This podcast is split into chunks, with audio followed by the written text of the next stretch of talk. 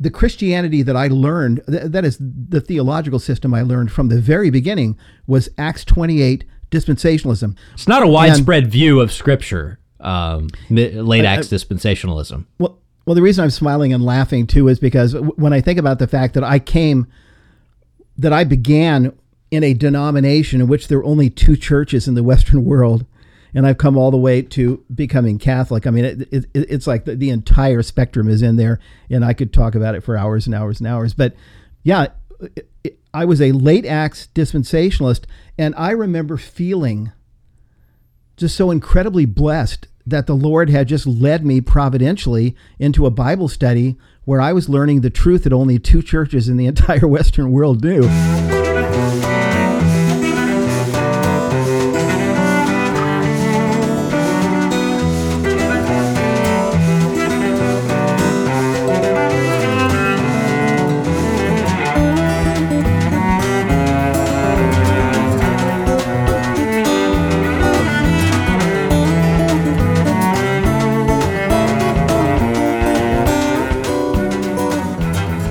Well, hello and welcome to another Wind 'em Up and Let 'em Go episode of On the Journey with Matt and Ken. I will be winding up Ken and letting him go. We're just going to see where things end up. Uh, we've been going through yep. the story of how Ken came to Christ and what things look like as he prepared, prepared for ministry and much, much more in this series we call On the Journey. Uh, it's a production of the Coming Home Network. Come visit us at chnetwork.org. Uh, that's chnetwork.org. Lots and lots of resources, including all the previous episodes of On the Journey. And then, of course, if you're someone who is uh, interested in the Catholic faith in any way and wants to sort through it, um, talk through it with a bunch of people who have been there and done that, come over to community.chnetwork.org. Ken, um, we're following the pattern of our coming home network retreats and you know some of the ways that we actually do the sessions and how those are structured when people you know, come to our Coming yeah. Home Network retreats. And um, I know that we start with a major question that we're about to get to today because when we left off with you, you were at Fuller Seminary hanging out with hyper Calvinist Scott Hahn, and uh, that's where you were. You were not at all, when we left off, open to the Catholic faith. No, in fact, you mentioned the retreats. Uh, at at our Coming Home Network retreats, we work through a series of questions in the various sessions. And the first real question that we tackle is the question what is it that opened your mind? What is it that first happened in your life that opened your mind to the idea that, that the Catholic Church might have something to say? And I've actually taken two weeks and I'm taking today. So I, am actually taking three episodes to address that question because I wanted to go back and, for the first time, I guess, just tell the story of my life and uh, my my spiritual life, how I came to the Lord and what happened after that. And so I've kind of elongated that section. So this is a proli- prolix augmentation of a of what could have. I'm just assuming that if you simple. end up with more episodes than me when you tell your story, because I cut it at five, it's either because you're a lot older than me or because you were That's, a more miserable sinner than I was, or possibly both. Or Possibly maybe I'm both. older than you, and maybe I'm more self-absorbed, and maybe I'm more detail-oriented. I don't know. It could be a combination of a lot of things. But anyway, yeah, I'm telling my story. And when I left off last time, I was at Fuller Theological Seminary. Okay, so let me move forward from there. Um, I graduated from Fuller with my master's degree. Uh, the the program I took was called Pre-Doctoral Studies in Theology. In 1983, which were you alive then? Were you born? I was. I was uh, four years old. I was four okay. years old, Ken. Give me some credit. Okay, good. um, 1983, I was enrolled in a doctoral program at Claremont Graduate School, and Tina and I moved back to Riverside, the city in which we grew up. It's about 50 miles due east of Los Angeles. Um, our first child, a daughter named Blythe, had been born and uh, Tina's mother was alone. My mother was alone. And so we wanted to be closer to them. So we moved back to Riverside and we uh, uh, bought a little house there, thanks to Tina's mother giving us the down payment. And uh, we both got jobs waiting tables. This is what we had done when I was in seminary quite a bit. And, and that uh, this is what we did. We got jobs waiting tables. Now, I do want to stop there just just quickly, Matt and, you know, telling this story again has made me sit and think really hard about the question was there anything that had happened to this point that softened me to a more Catholic view of the world or to the Catholic Church? And the answer I'd have to give at this point is is basically no. Um, I was committed to the Puritans. Um, I was in the the Puritan Calvinist ba- uh, but Baptist version. Um, I'd read Loraine Boettner's infamous book Catholicism and essentially agreed with everything in it. I'd read his. By the way, for those of who, those who have not read Bettner, he ain't no friend of Rome. No, um, no, no, very negative, very negative. And um, even more negative was Hislop's famous book, The Two Babylons, in which mm-hmm. he attempts to prove that the Catholic Church is the whore of Babylon and, uh, and, and such. So I had read these books. I had listened to what the Puritans had to say. They were no friend of Catholicism. They hated Catholicism. I, you know, I knew that Catholicism was heretical, although it wasn't a conversation that I had, and it wasn't something I really thought a lot about. Um, if anything was softening me uh, up to this time, that is my, my early Christian years and then going to Bible college and then going to Fuller Seminary, if there was anything that was softening me, it's only something that I could see looking back after becoming Catholic, um, because it, because I wasn't conscious of it, but it but it might have been just a kind of a growing subliminal sense that Bible only Christianity had its problems because I had begun my Christian life as a radical dispensationalist in a totally non-denominational, Bible-only kind of situation. When you say dispensationalist, like oh, how crazy?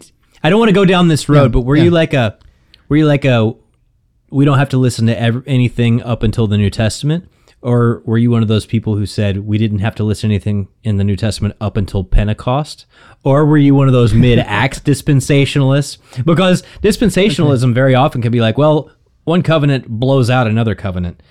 And there's a lot of divisions that have come through in that way. Were you into all that, or were you just like, yeah, I, I um, I I have thought really hard that I would avoid going going into this, and I will That's avoid okay. going into it in a detailed way. Just say pass. To say, Just say pass, and we'll move on.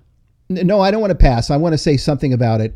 Okay, basic your garden variety dispensationalism, which is very prominent in Southern California evangelical world, Calvary Chapel, all, you know, churches of all kinds,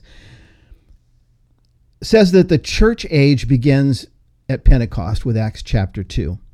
And this is what pertains to us. Um, then there are the more radical mid Acts dispensationalists who say, no, the church age doesn't really begin until th- the revelation of the mystery is given to Paul after his conversion. So they would say the church age actually begins around Acts 9 through 13, sometime around there. And therefore, it's only the writings from that period on that actually apply to the church. Are binding. Any, are binding, yeah. yeah or, or any writings before that uh, apply more to the Jewish uh, New Covenant, the Kingdom Age. But anyway, I, I, don't want to explain what that all means. There's late Acts dispensationalists too. So I mean, but we could go out, we could go down that road all day. So we're not going to need to do that. I don't think. You're a very bright young man. Yes, there is a there is another version, even more radical, that says that the church age doesn't that Paul did not receive the revelation of the mystery until he was in prison in Rome, and it's Acts 28 dispensationalism. That was the variety that I knew. Wait, okay, you so, were a late Acts. I thought you were a mid Acts. Well, he, he, I, I, don't want to go into it, but here it is. Ken, I feel like I don't when know I you. came when I came to faith in Christ, I was at a home Bible study that that took place on Tuesday nights. And it was just a small group, and this group was led by a gentleman that was a late Acts dispensationalist, and so the Christianity that I learned, th- that is the theological system I learned from the very beginning, was Acts 28 dispensationalism. But there were no Acts 28 churches around. In fact, if I remember correctly, there were only two in um, in the Western world. at least there were, there were only two at the time. I think one in England, one in the United States. It's not a widespread and, view of Scripture. Um, late Acts uh, dispensationalism. Well, well, the reason I'm smiling and laughing too is because when I think about the fact that I came that I began in a denomination in which there were only two churches in the Western world. And I've come all the way to becoming Catholic. I mean, it, it, it's like the, the entire spectrum is in there, and I could talk about it for hours and hours and hours. But yeah, it, I was a late Acts dispensationalist, and I remember feeling just so incredibly blessed that the Lord had just led me providentially into a Bible study where I was learning the truth that only two churches in the entire Western world knew. Okay. Now, but because there were no Acts 28 dispensationalist churches, we attended a mid Acts dispensationalist church, small church called Community Bible well, Church. you get what you near- can take, nearby. you know. Yeah, where the pastor was a mid Acts dispensationalist. But now, I mean, pr- a practical outcome uh, late Acts dispensationalists didn't believe that baptism applied to the church and didn't believe that the Lord's Supper did. So we didn't have baptism or the Lord's Supper. The mid Acts people said baptism. Well, I, I, I don't want to state that because I've kind of forgotten the position now, so I don't want to say what they what they said. But anyway, that's why I went to a mid Acts dispensationalist Bible college because my pastor was mid Acts. But anyway, enough dispensationalism. The point that I was making was I began my Christian life with a total sola scriptura. We go, we look at the Bible, we study the Bible, we decide what we think it's teaching, and feeling incredibly blessed that I had just stumbled into the to a to the to the right, you know, uh, denomination, to the truth that only a few people, a handful of people in the world knew. Okay, and then during my time at Bible college, I came to reject not only late Acts dispensationalism, but dispensationalism as a system of thought, which I, I think I'll come back to later. And I'd become a more classic Protestant um, in the in the model of John Calvin or or Martin Luther or you know um, Martin Bucer, some of the other reformers, and then I drifted more into the Puritan camp. Okay, and then I'd gone to a sem- to an international seminary where I was studying side by side with people who were Methodists and people who were Lutherans and Presbyterians and Nazarenes and Pentecostals and Anglicans and really every variety of Protestantism under the sun. And so if there was anything happening to me, I, I'm just saying that looking back, maybe subliminally, I was beginning to wonder about this whole idea that we just study the Bible and figure out what we think it's teaching. Because I knew there were people smart as I was, smarter than I was at seminary, that had come to radically different points of view on so many things. So I might have been becoming kind of rattled on that, but that was not even conscious. Even when my professor, as I described last week, um, began poking holes in the Protestant doctrine of justification by, by faith alone, and I began to believe that what he was saying was true, even then, I didn't think of myself as departing from a basic Protestant worldview. Okay, let me go forward with the story though. I graduate in 83. We moved back to Riverside, and Tina and I began attending a little church that reminded me very much of the early Anabaptists at the time of the Reformation. They were actually a Brethren in Christ church, very small congregation that had a very much Catholic ambiance sort of mixed in with what they did, okay? Um, we met in a beautiful little room at a at a local Anglican church, Episcopal church, where there was a fireplace in the background. They liked to light candles. We had dim lighting, very dim lighting. Um, the worship was very, very simple.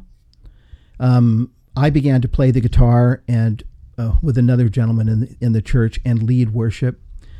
We sang a lot of songs by John Michael Talbot.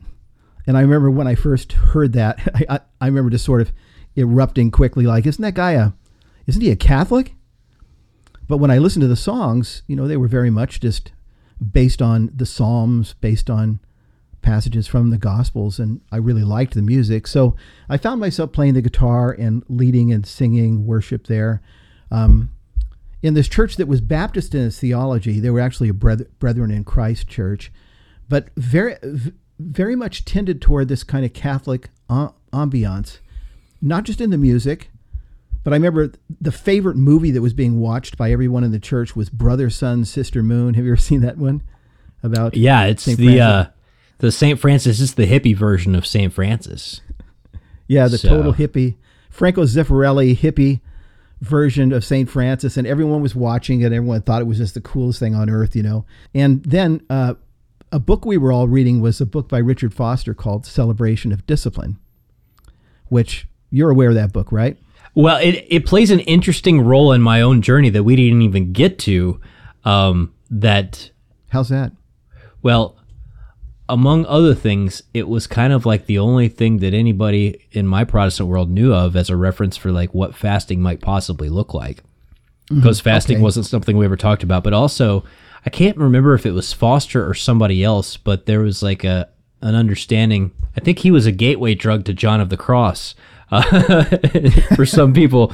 Uh, No, you're partly right. because, and um, I've discussed this at, at length in other places, but we were in a, a a world in my evangelicalism that that was chasing, you know, the next big conversion experience, the next big like, uh, enthusiastic move of the Holy Spirit in our people. And what do you do when that doesn't happen? Even though, you're praying all the right prayers, um, well, then you're in a dark night of the soul, right? Then you got to figure out, well, what are the spiritual disciplines that we got to do to maintain our faith if we're not getting all these consolations left and right? So, yeah, Foster was big in my world. Yeah, Fo- uh, Foster's book at the time, and I'm talking 1983, 84, 85. Um, it was almost a kind of a cult classic among the people that I knew, um, because It, certainly was, among my Nazarene group uh, that I was in. Yeah, yeah, it was our first real serious taste of the idea of spiritual disciplines. There was a chapter on fasting, on the spiritual discipline of solitude, of silence, of prayer, of meditation, on and on. And the thing is, it had this Catholic feel as well, because when you read Foster, you find that he's quoting extensively from Thomas Merton. He's quoting from Saint John of the Cross. He's uh, Saint Francis of Assisi, Saint Teresa of Avila. So it's, it's it's kind of like a book written by an evangelical for an evangelical audience that brings the Catholic conception of the spiritual life into the Protestant world. And so what was uh, Foster? Was he like a Quaker or something? I don't remember. But you're right, kind of a gateway dr- drug to Catholic spirituality. And so, anyway, the point that I'm making is I'm attending this little church that is Baptist in its theology, basically, it's Brethren of Christ. But where we're singing John Michael Talbot, we're watching Brother Sun, Sister Moon, we're reading the celebration of discipline, and I'm being exposed to these Catholic saints uh, of old and people that actually go back beyond historically, you know, the 16th century and the Reformation. So I can see that this is beginning to affect me maybe on an emotional or an aesthetical level. And then it got more intense because one of the guys in the church who wor- worked with me waiting tables invited me one night. He said, "Hey, would you like to go to a, on a spiritual retreat with me?" He said, "There's this monastery in the high desert, St. Andrew's Abbey, a Benedictine monastery." and he says it's really lovely. Um, I'm going to go out there. You want to go? You want to go with me? And so I said yes. And so now here I am, this Puritan, who um, who would say that Catholicism is nuts and that Catholic theology is totally heretical. And now I'm driving out through the high desert of Southern California to go to a Benedictine monastery. And you know, all I can say, Matt, is that I don't remember driving out there thinking, you know, what the hell are you doing going going to a Catholic monastery? I don't remember that. But what I remember is that it it had a really profound effect on me. That is, I loved being there. Um, I remember several things. There was this beautiful grove of poplar trees that had been planted by Father Eleutherius like 40 years before or something, with these beautiful trees that had grown up. And I, I, I took my Bible and I was and my guitar, and I was sitting out there and reading, playing my guitar. I remember how we ate our meals with the monks, which was just a brand new thing for me, sitting in this kind of cafeteria with all these monks coming, sitting by me and serving. Um, I met Brother Peter there. Um, Brother Peter was a Chinese monk who had just recently been released from 26 or his 26 or 27 years of imprisonment in China for his faith. Uh, his his right hand was what was deformed, like curled up and deformed from the torture he had gone through, and and I, I I believe just being chained with a heavy iron manacle for a long time, and he had been released, and he had come back to to uh, the place that was his home, uh, the monastery there, and uh, he would come around and serve us, you know, our meals, and I do remember thinking, you know, man, this guy sure seems like he's a Christian. You know, I don't know about Catholics in general, but he seems like he's a Christian. What's And funny, uh, Ken, is that as Yeah. you're talking about this, it's it's taking me back to, you know, when I was kind of disaffected with um, Mm-hmm. with evangelical Christianity. One of the things I got involved in uh, was a reading group, and we were reading a lot of Thomas Merton. And because I was in Central Kentucky, um, we had access to the Trappist monastery where Merton was, the Abbey of Gethsemani, and going out there just a couple times and being like, "What is this world?" Like, I Yeah. um like i feel like i've stepped out of my own century by a lot uh and and yet these people are more gr- like you would think you know the that you know if you watched enough monty python that these monks are the people who are like out of touch just whacking themselves in the head with books and stuff and i'm like something about these guys these guys are more grounded than anything that's going on out there. Like they're just like rooted and like solidly like they get up in the middle of the night, they mm-hmm. pray the Psalms and they do their mm-hmm. thing. They go work, they go pray. I'm like, what have I wandered into? you know, it was like trying to figure out how to make sense of what that was. this is this is the experience I'm describing. Yeah, uh, I'm sitting in my little room where the walls are bare except a, a crucifix over the bed. Mm-hmm. Hearing those bells ring five, six times a day. I mean, it's dark outside and the bells ringing, and and all these monks are just silently streaming into this little, you know, rustic, beautiful old chapel, wood and brick, to chant the psalms and and I learned that they they end up chanting through the entire book of Psalms about every two weeks, you know, as they as they as they do what they do, and so I was in there with them. I was joining with them in this, and and and I was really moved by it. I was I I was moved by the precision too. You know, I I remember thinking these guys even ring the bell as though God cares about it, as though God is listening and cares. You know what I'm saying? How they ring it in an exact way. Then they all go into the chapel. And they, bottom line is that this was a brand new experience for me, and and I found it really uh, moving, and I loved being there.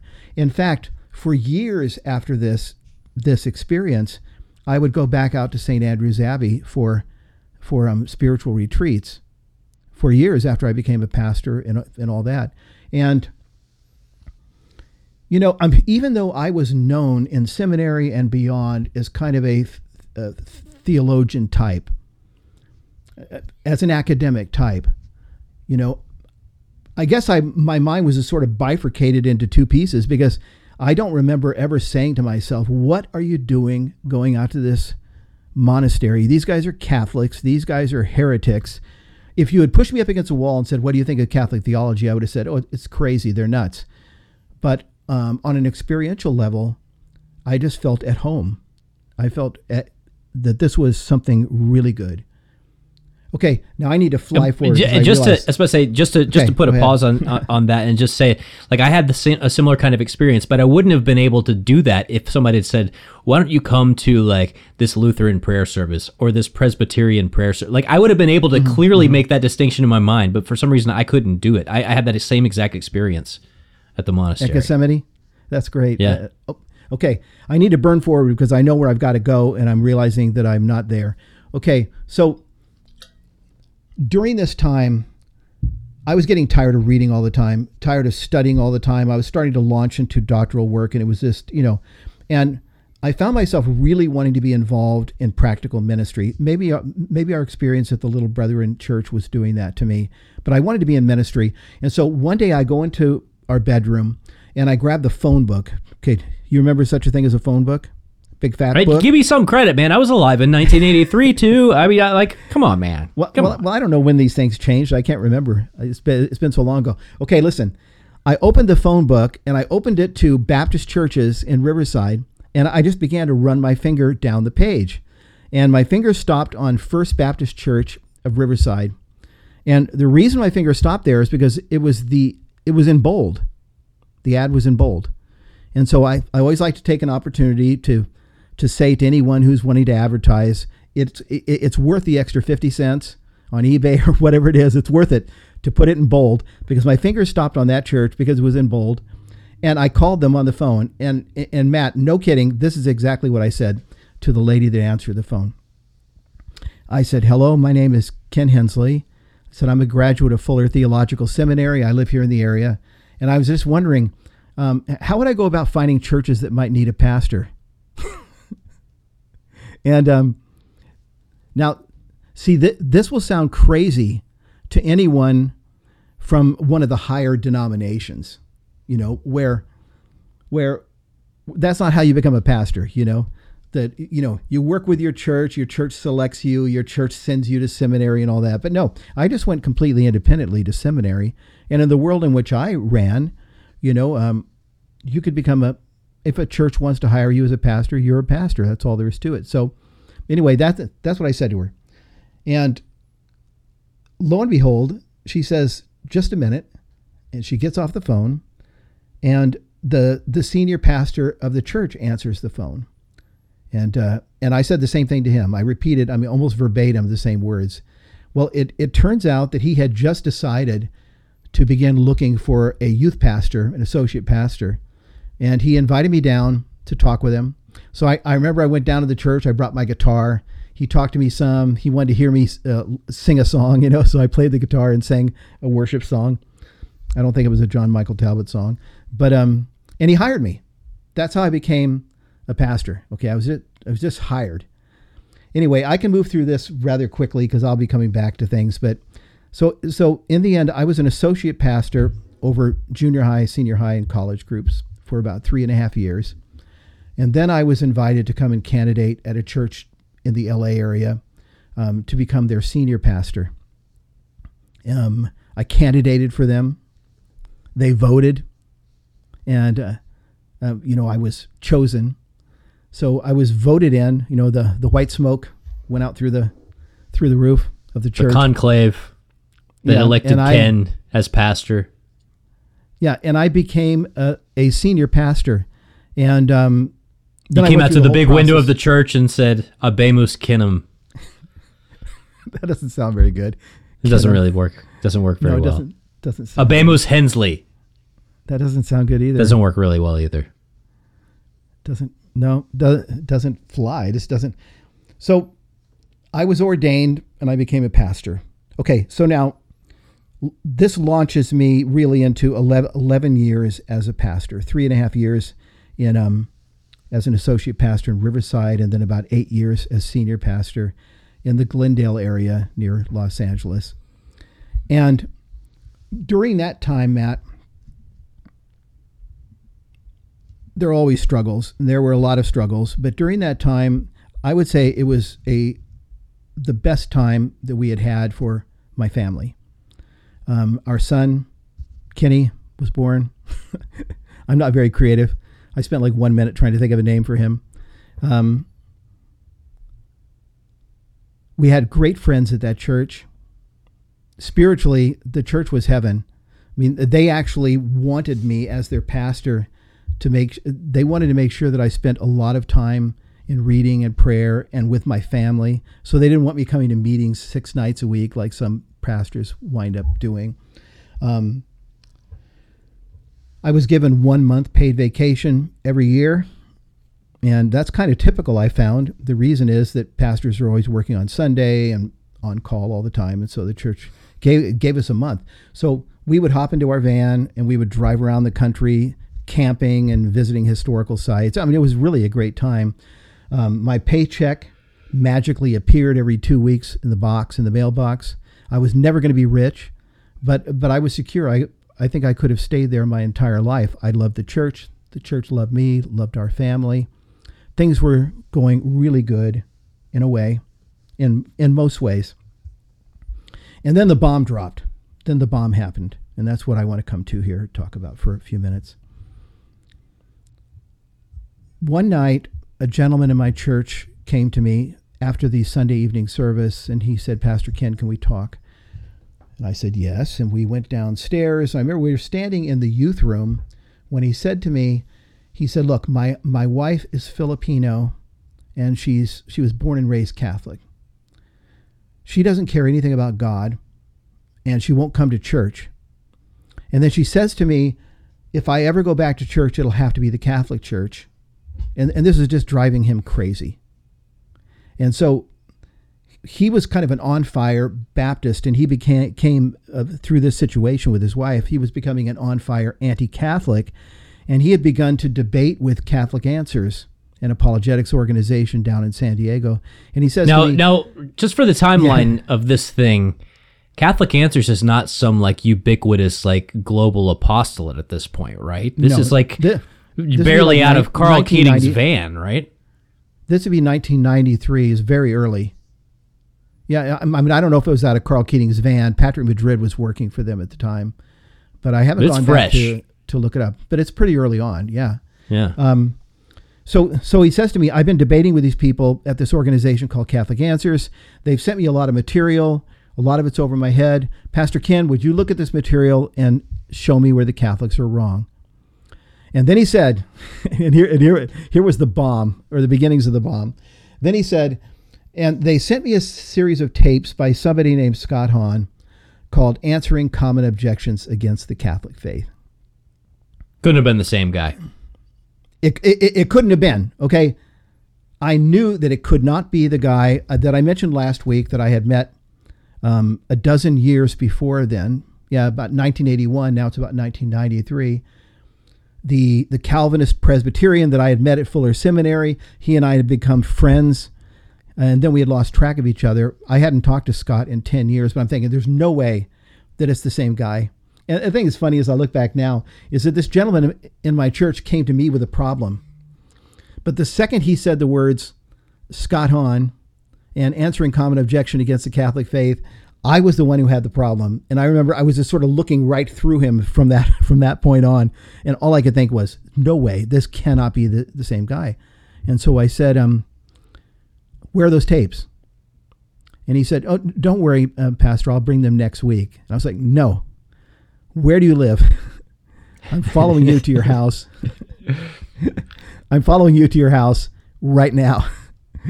and um, poor guy, I, it turns out I was no help to him in his in his um in his situation. But I I followed him to his house, and this is one of those little scenes that it, it seems to me like a scene out of a film somewhere. He goes inside, he gets the set of tapes, he brings them out, and I, I'm standing under a street lamp, and I flip that thing over, and in the light of the street lamp, I see Scott's face on the back of the package, you know, and it's like, like, oh no, it really is the same guy. Oh man. Scott Hahn answering common objections against the Catholic faith.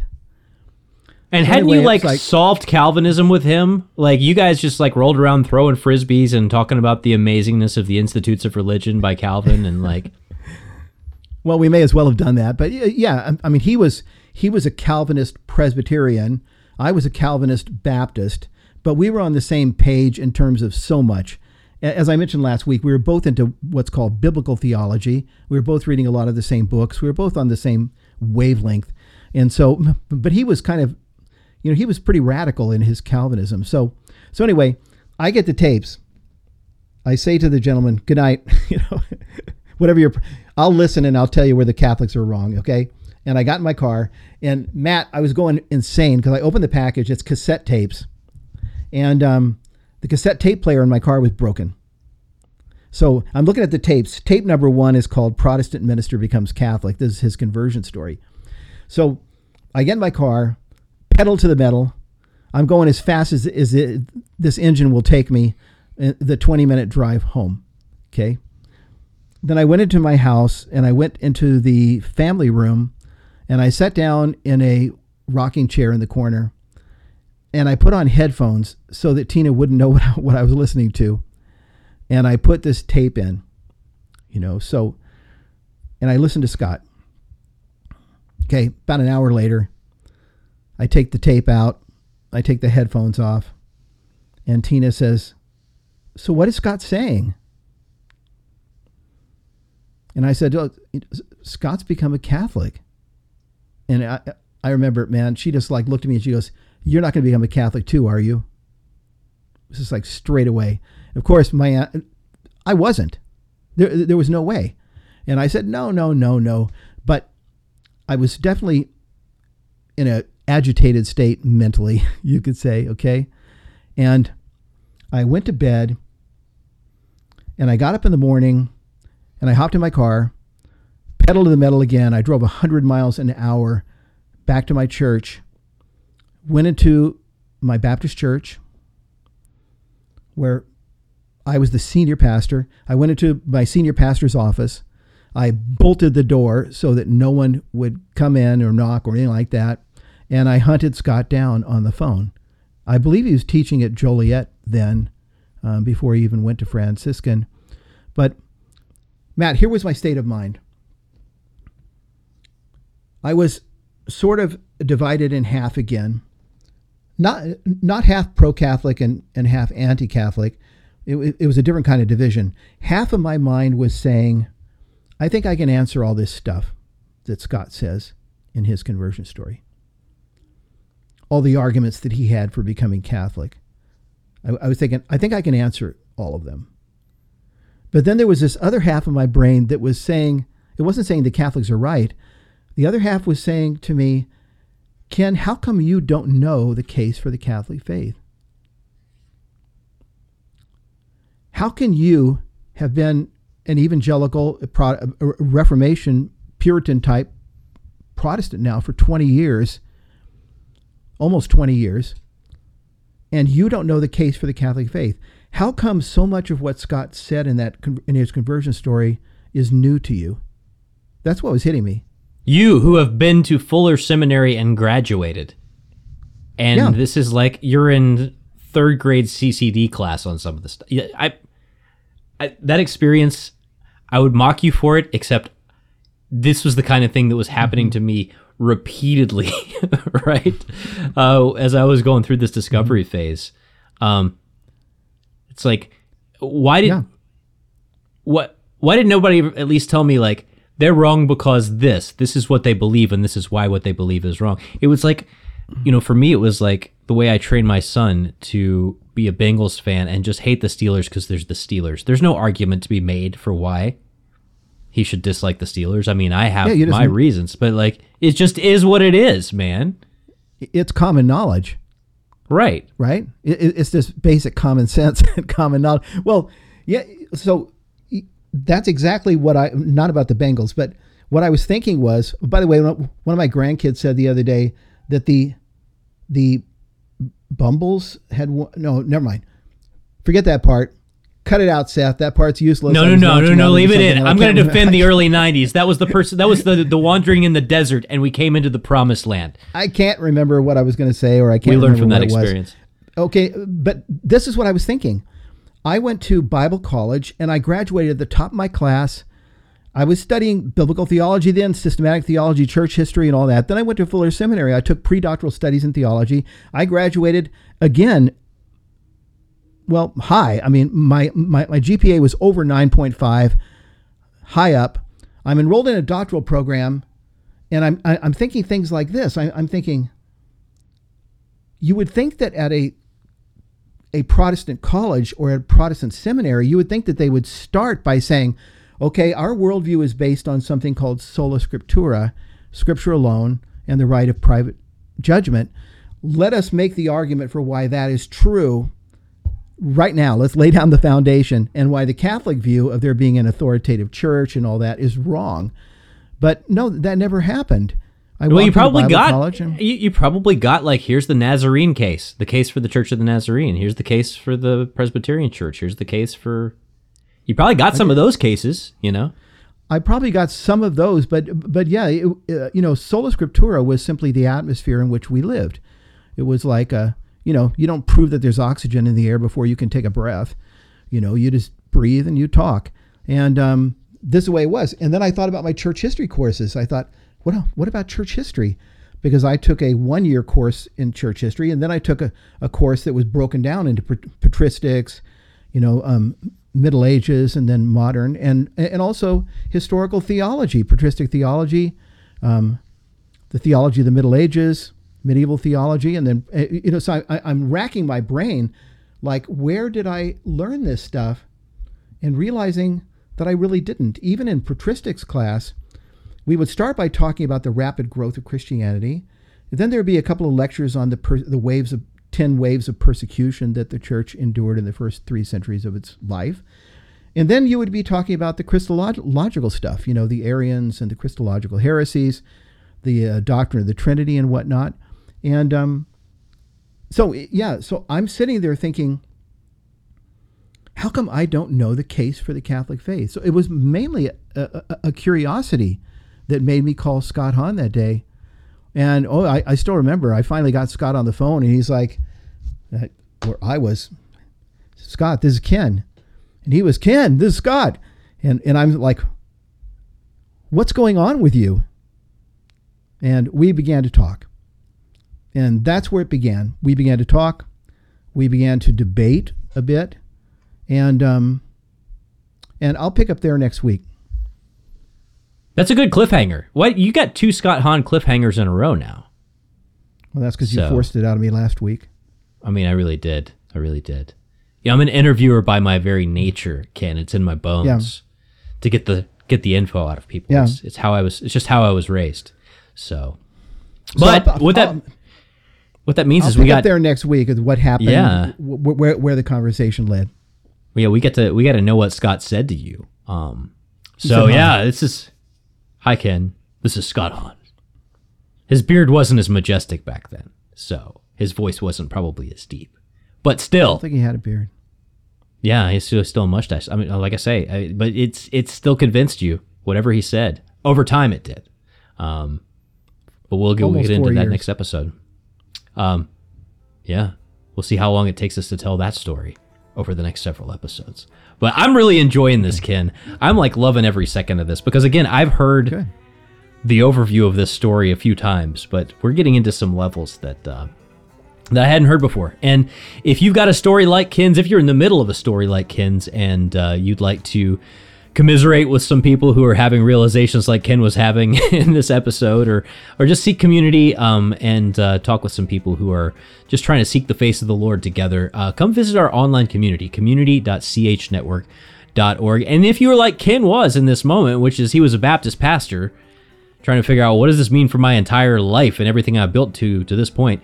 We actually have Coming Home Network retreats, and we have scholarships available um, where we'll pay your way if you're a pastor who wants to come sort these out with other pastors who are in these same shoes. So that's chnetwork.org slash retreats for info on that. Ken Hensley, it's a thrilling ride, and I can't wait till the next round of it. Good to talk with you again, Matt. See you next week. Until then.